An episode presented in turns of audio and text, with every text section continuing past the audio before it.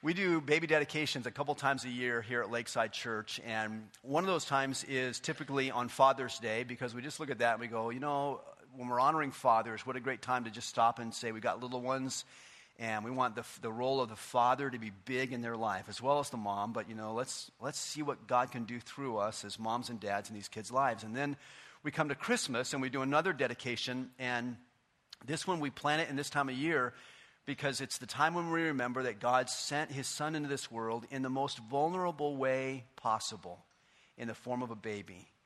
And th- there's a million reasons why God did it that way. But I love the fact that during you know, this, this time when we remember Jesus and we focus on him coming into this world as an infant, we get to take babies up together and we get to hold them and pray for them and, and seek God's blessing in their life. And I just think it's a wonderful thing. And it reminds me, and one of the reasons we do this this time of year is it reminds me to get ready for Christmas, to be prepared for Christmas.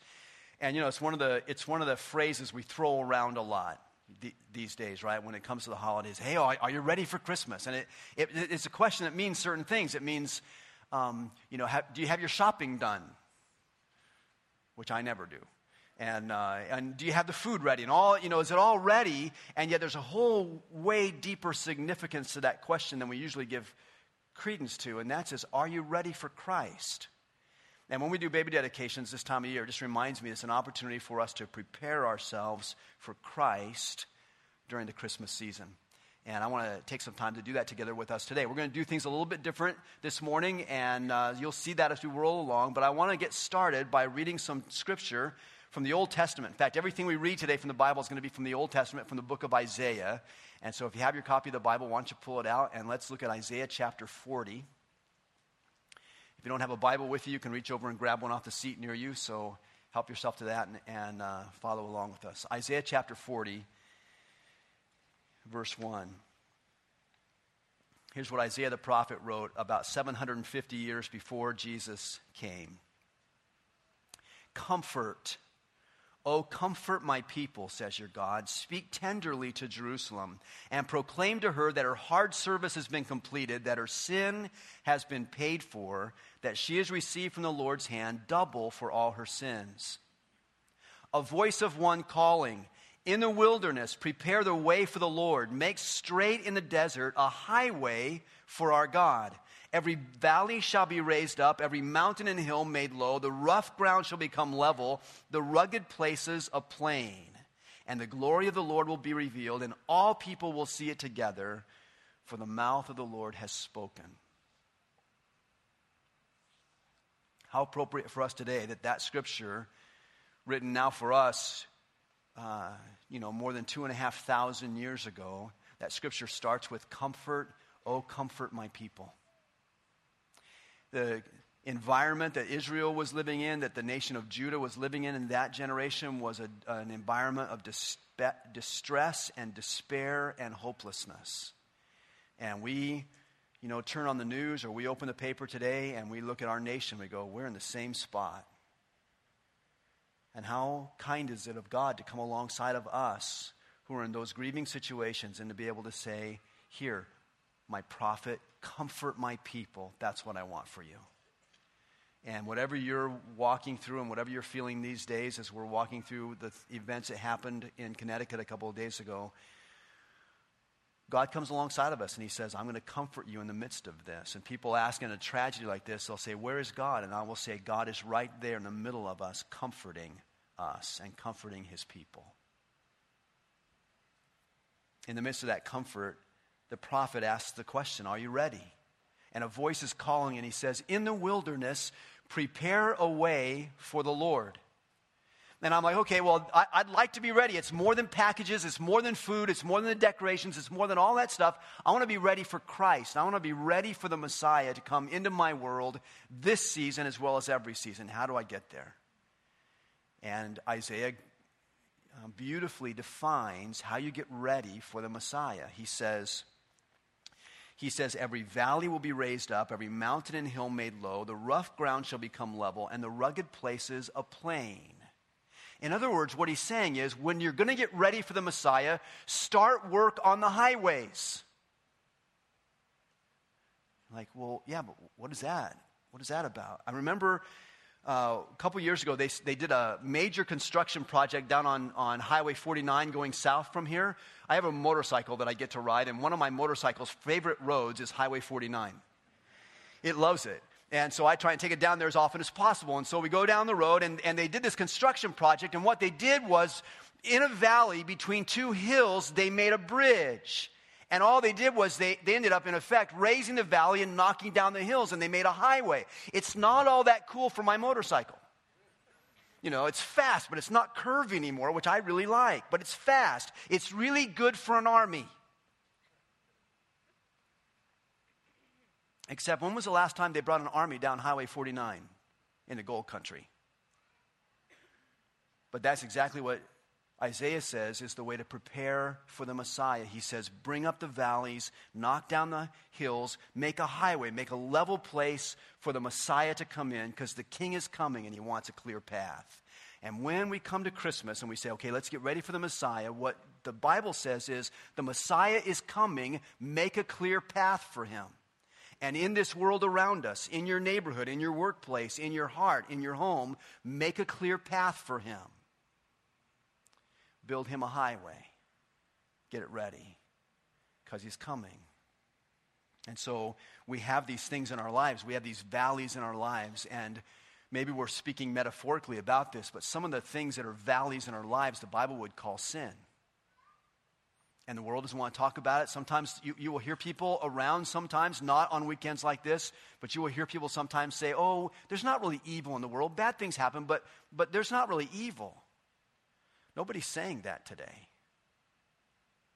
There is evil out there. And the hard part is there is evil in here too. Maybe not the same kind. None of us would go out and do what happened in Connecticut a couple of days. None of us would do that. It's, it wouldn't enter our thinking, it wouldn't enter our soul. And yet there's this thing inside us called sin, and the Bible's very clear that it exists within us. And to clear a path for Messiah, we need to address that issue. And then he says, I want you to bring the mountains down. And maybe from a metaphorical perspective, you'd say, well, those mountains, sometimes in our lives, those are the fears that keep us from preparing the way for Christ to come. We've got all these fears in this world, and those fears have gone up in the last 48 hours. And Isaiah says, I want you to bring those fears down. You cannot serve Christ in fear. Can't live out faith in fear and the world around us is terrorized and living in fear. And it's Christ followers who are the ones who are able to prepare the way for Christ to come by knocking those fears down and living by faith. So, we're going to spend some time today together just building up faith, um, addressing the sin that's in our lives, the evil that's in this world. Um, knocking down the fears and saying, God, we want to follow you. We want to follow your Messiah. So, in the process of this, uh, we're going to sing a little bit and talk a little bit, and sing a little bit and talk a little bit. Okay? And uh, sometimes when we're singing some of the songs that are coming, if you want to stand and sing them, feel free to stand. If you prefer to sit while we sing, you can do it that way. We, so, we may have a hodgepodge. That's just fine. We're just going to connect with God's heart and build a highway for Him to come into our lives today. All right, why don't we have the band come back up and you guys will lead us and let's pray together as we enter this journey. Lord Jesus, thank you for who you are, for what you've done already in this world. We know, Jesus, that you came into the world to save us from sin. And so your birth was the beginning of a life that was going to lead toward the cross and death and payment for our sin. And so, Jesus, we're grateful to you for all of those things. But Lord, I would ask that as we gather together and as we begin to prepare for you, that you would meet every one of us where we are. For those who are sold out to you, meet us there.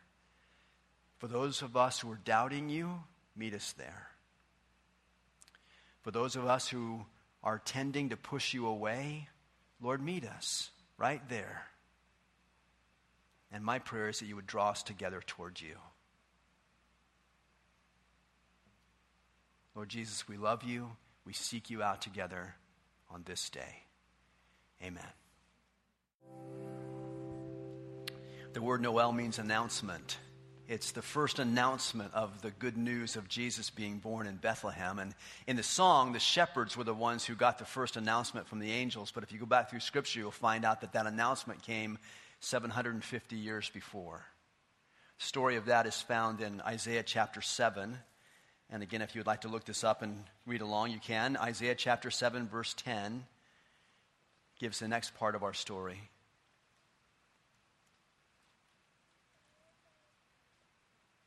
Again, the Lord spoke to Ahaz Ask the Lord your God for a sign, whether in the deepest depths or in the highest heights. But King Ahaz said, I will not ask. I will not put the Lord to the test. Then Isaiah said, Hear now, you house of David. Is it not enough to try the patience of humans?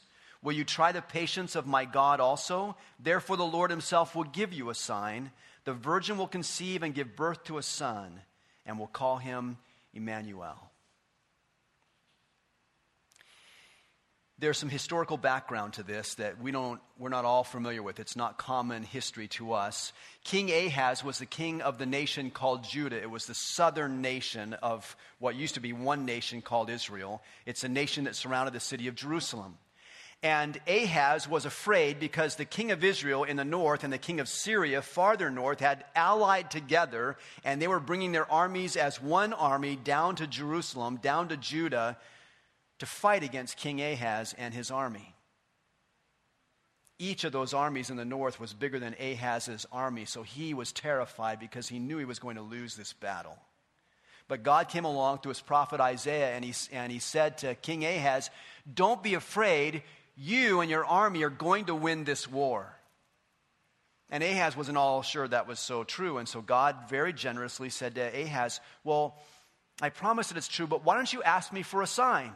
You are going to win the war. Just ask me for a sign. I'll give you any sign you like. Just go ahead. Now, Ahaz was a wicked king.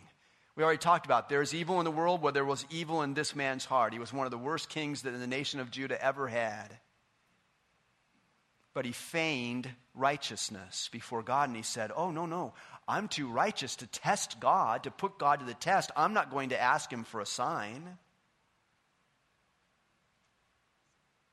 He was faking it, he was faking righteousness. He really just didn't want to engage with God. I mean, God came along and very generously said, Make a big ask. Ask it as big as you want. I love that. As a leader, I like the idea of making big asks of people and saying, let's go this direction. Let's don't ask small things for God. You, you can ask small things, but, but those don't challenge God. Those don't, just, those don't honor his greatness.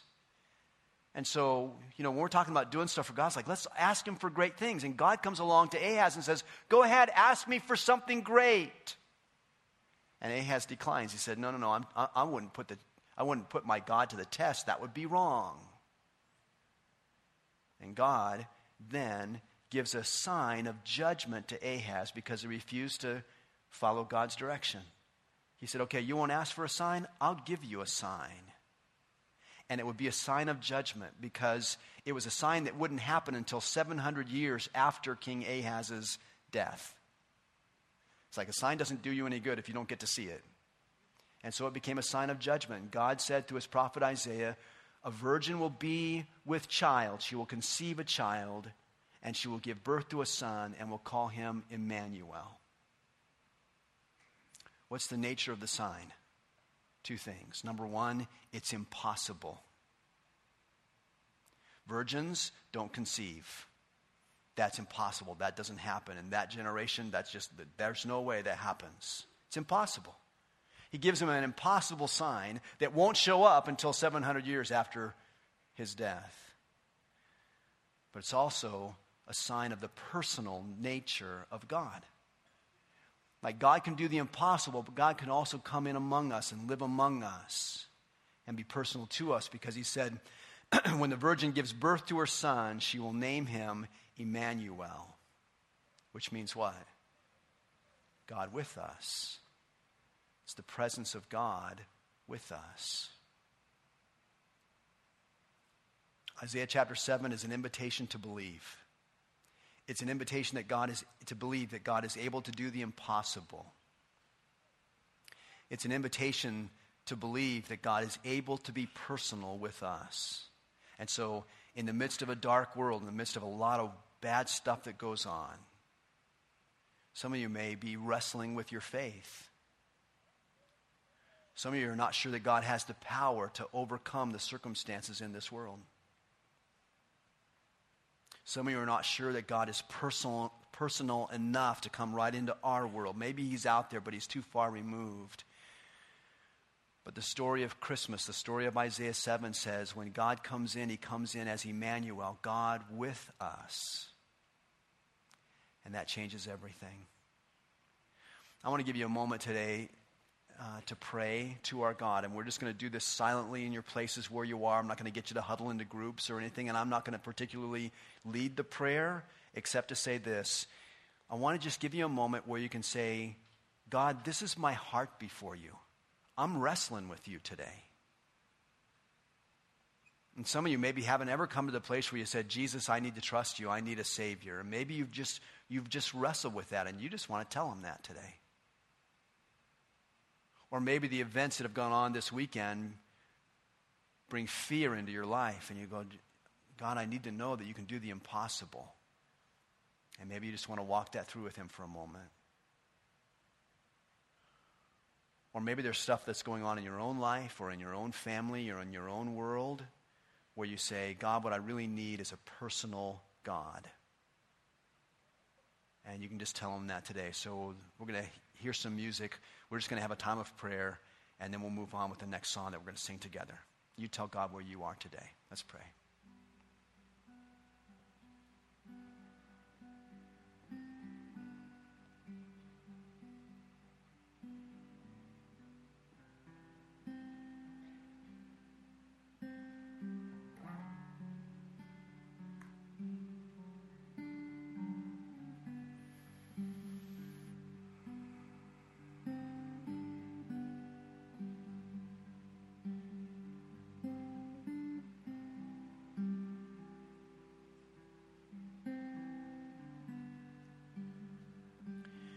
Lord, today I pray for us. I pray for us who are in the room here that you would show yourself powerful enough to do the impossible in our lives. I pray that you would show yourself to be personal to us, intimate with us, and that you would shape us moment by moment, and even this week as we prepare for the Messiah, Christ, to come. And Lord, while we're praying, I want to pray for those families from that town in Connecticut, that you will bless them, and that those who know you will be able to present you to others so that they know that you are a powerful, personal God. Lord, lead us in your way, please. Amen. It may seem like a really odd thing to sing about rejoicing in dark times. I mean, how do you rejoice in, in times like these? And yet, that's part of the message of the prophet Isaiah in chapter 9. In the midst of a dark world, there's rejoicing that comes along for a very specific reason that I want you to see. Isaiah chapter 9, verse 1. The prophet says, Nevertheless, there will be no more gloom for those who were in distress. In the past, he humbled the land of Zebulun and the land of Naphtali, but in the future, he will honor Galilee of the nations by the way of the sea beyond the Jordan. The people walking in darkness have seen a great light. On those living in the land of deep darkness, a light has dawned. You have enlarged the nation and increased their joy. They rejoice before you as people rejoice at the harvest, at warriors rejoice when dividing the plunder. For as in the day of Midian's defeat, you have shattered the yoke that burdens them, the bar across their shoulders, the rod of their oppressor. Every warrior's boot used in battle and every garment rolled in blood will be destined for, bur- for burning, will be fuel for the fire. For to us a child is born to us, a son is given, and the government will be on his shoulders, and he will be called Wonderful Counselor, Mighty God, Everlasting Father, Prince of Peace.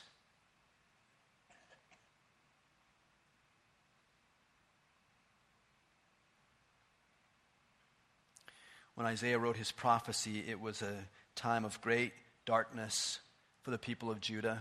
Their land was under siege, their economy was in a tank, evil was around them, all around them. And the prophet comes and speaks into that national mood where the mood was gloom and despair and distress and darkness. And in the middle of that, he says, But there will be a light in Galilee, which is north of Jerusalem, north of Judah. It's in the nation of Israel in that political scenario. And he said, There will be light in the midst of a region that lived in darkness. And they all wanted to know why, and they all wanted to know how. And we would ask the same things today.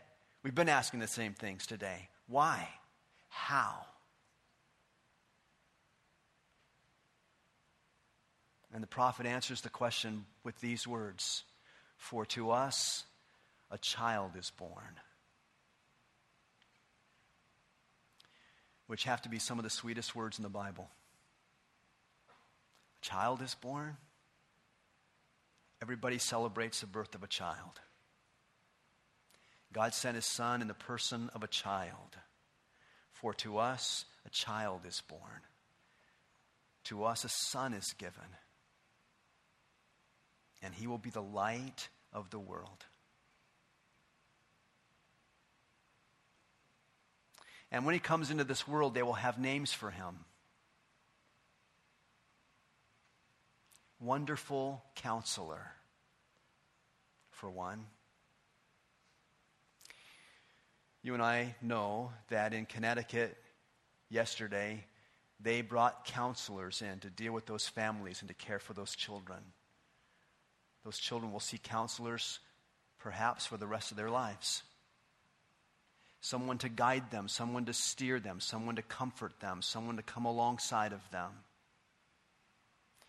And when the Messiah comes, he will be called Wonderful Counselor. Wonderful, it's a word that means astonishing. He will be this astonishing counselor to his people, guiding them and directing them in astonishing ways with astonishing wisdom. That's what we need wonderful counselor, mighty God. The word that he used for God, there's several words in Hebrew for the name of God, and so this word that he used is kind of the it's kind of the basic word for God, but it means the one who is most high, the one who is over everything and everyone, and it's a word that talks about God's power.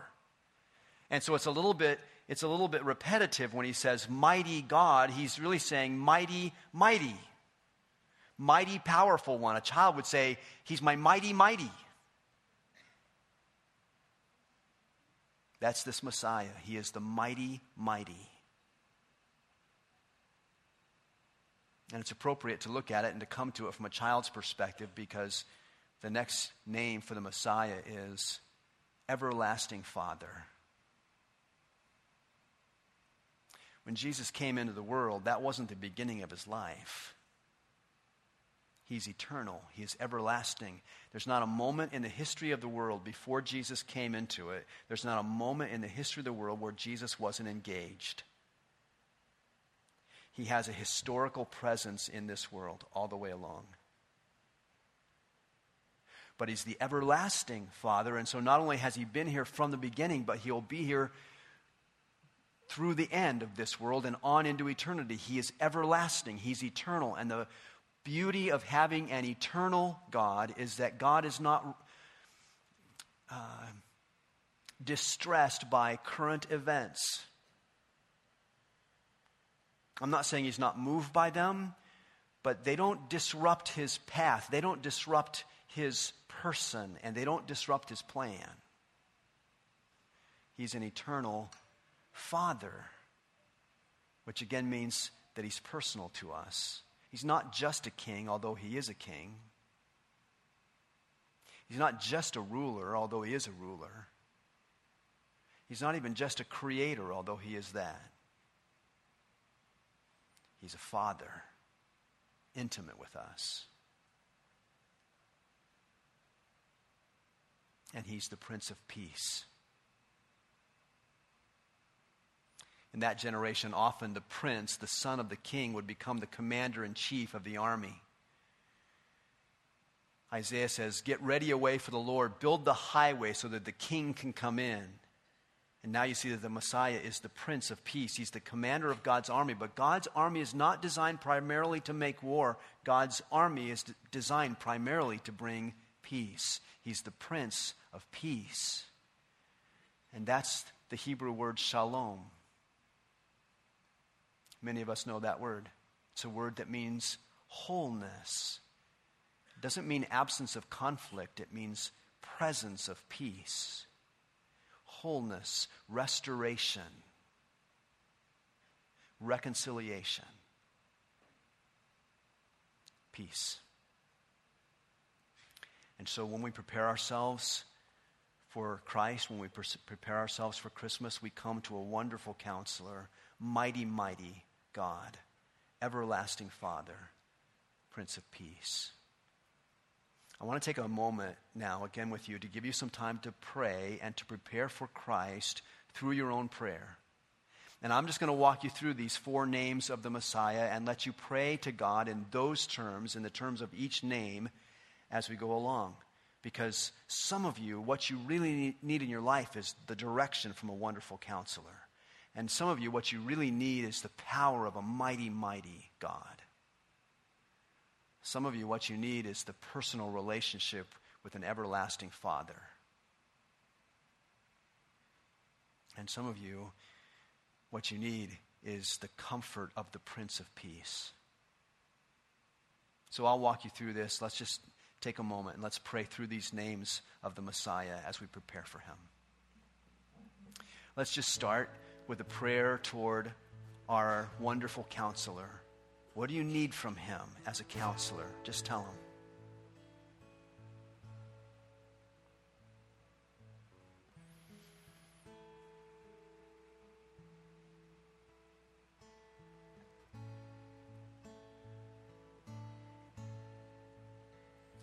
And then let's pray to him as our mighty God, powerful one. In what way do you need God's power in your life today and this week and this season?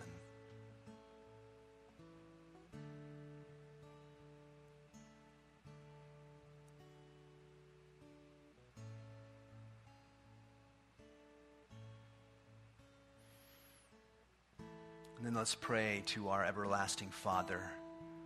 Pray for a relationship with Him by faith through Christ. Ask for intimacy with Him in your life.